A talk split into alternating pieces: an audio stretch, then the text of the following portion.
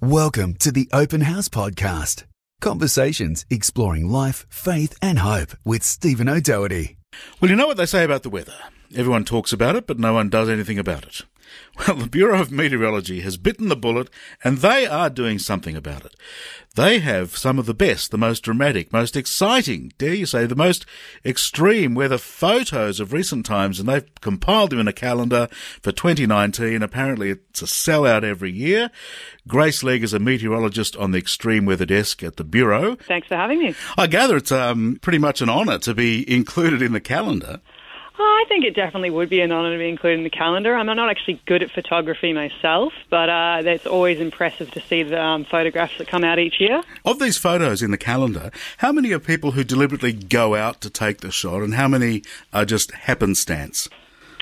Um, it's sort of a combination of the two. A uh, few of them are actually definitely uh, storm chasers and people that have actively gone out to capture these photos, but there are definitely ones that are just the right... Uh, right place, right time uh, to get these amazing photos.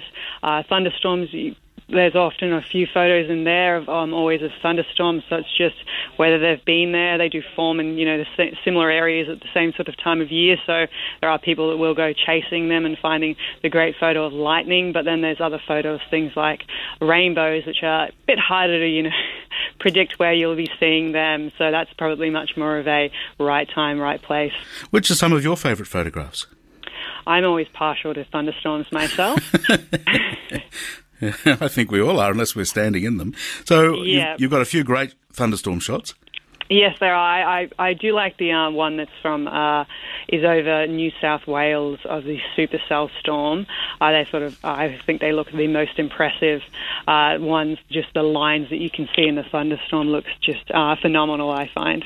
And it's kind of looming over Manly Beach, uh, yeah. A great national icon indeed. And Antarctica makes an appearance.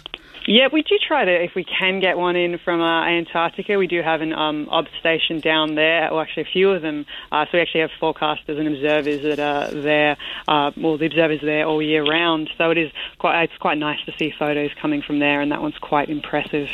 So you've been doing this calendar, the Australian Weather Calendar, since nineteen eighty-three. It's always very popular, and real competition to try to get in. Grace Legg is with us. She is a meteorologist at the Extreme Weather Desk at the Bureau of Meteorology. Grace is based in Melbourne, but you came from Darwin, um, which is where you studied as a meteorologist. Is that right?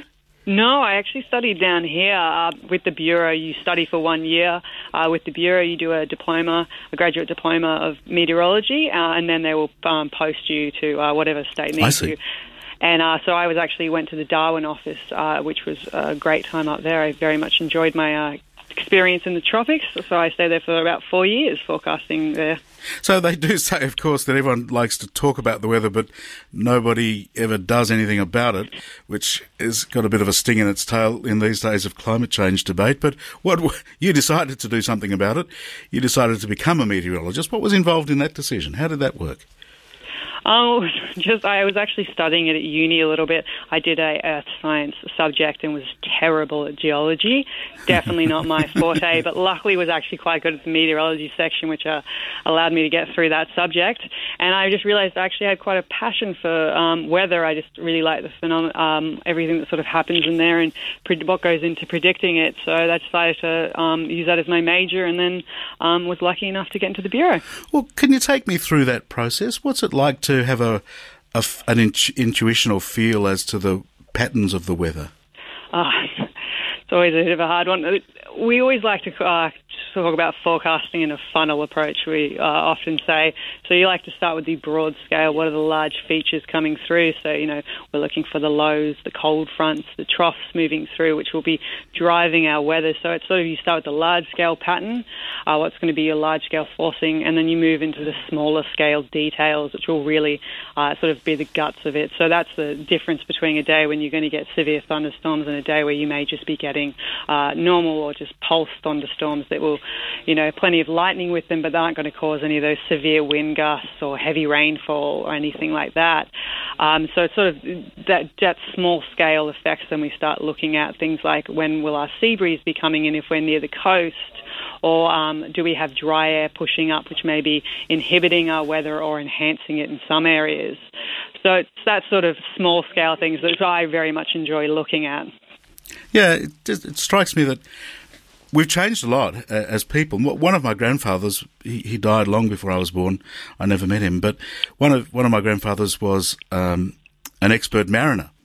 He must have had that mariner's understanding of of just how weather worked and how it was going to affect him day by day. But what, just a couple of generations later, I've got I haven't got a clue. Got home late from a rehearsal the other night, put the washing out, and when I got up, it was raining. I mean, I, sh- I should have actually known that. Yeah, there is always that one. Um, yeah, it is interesting what people will pick up and uh, learn themselves. Uh, lots of people like looking at things like our um, our mean sea level pressure charts, because they start to get a feel for what the system's moving through well, could mean for them. Uh, and then, of course, sometimes you don't get, get quite what you expected. I often will always get asked what the weather's happening, so I have to make sure I, I know, know what's going on, even if I'm not at work. Uh, yeah. And then you've got all those meteorologist jokes, which I'm sure are not that funny for you. Uh, my dad's a firm believer in the uh, idea that we are forecasting using um, some sort of witchery, so I get that a lot from him. Uh, though my mother's quick to remind him that he once wanted to be a meteorologist, so he can't really make too many jokes. Good on him. So that makes Christmas interesting. Well, Grace, thank you for letting us know about this calendar. Now, how do people get hold of it? Because the shots are amazing. Um, you can get it on the website, so if you just go to uh, bomb dot gov dot a u, you can get a calendar from that, um, and you can also, they are, that's the main way to get it, and you can get it either, you can get it um, sent out to you, of course, so it ships anywhere in Australia. Wow. Well, I'll let you get back to the extreme weather desk, because you people are pretty busy on that desk at the moment these days. Uh, yep, a fair bit of uh, weather coming up. Thank you for speaking with us, Grace. Thank you for having me. Well, there we are, just one of the people that serves us by uh, providing accurate weather forecasts. Grace Legg is a meteorologist on the Extreme Weather Desk at the Bureau of Meteorology. You can find that calendar at bomb dot gov dot a u. That's B O M for Bureau of Meteorology. bomb dot gov dot a u slash calendar. And they sell out fast. So if you like weather pictures, then I'd be hitting the website as soon as you can. Life, faith, hope. This is Open House with Stephen. Discover more Open House podcasts at open house community dot com dot a u.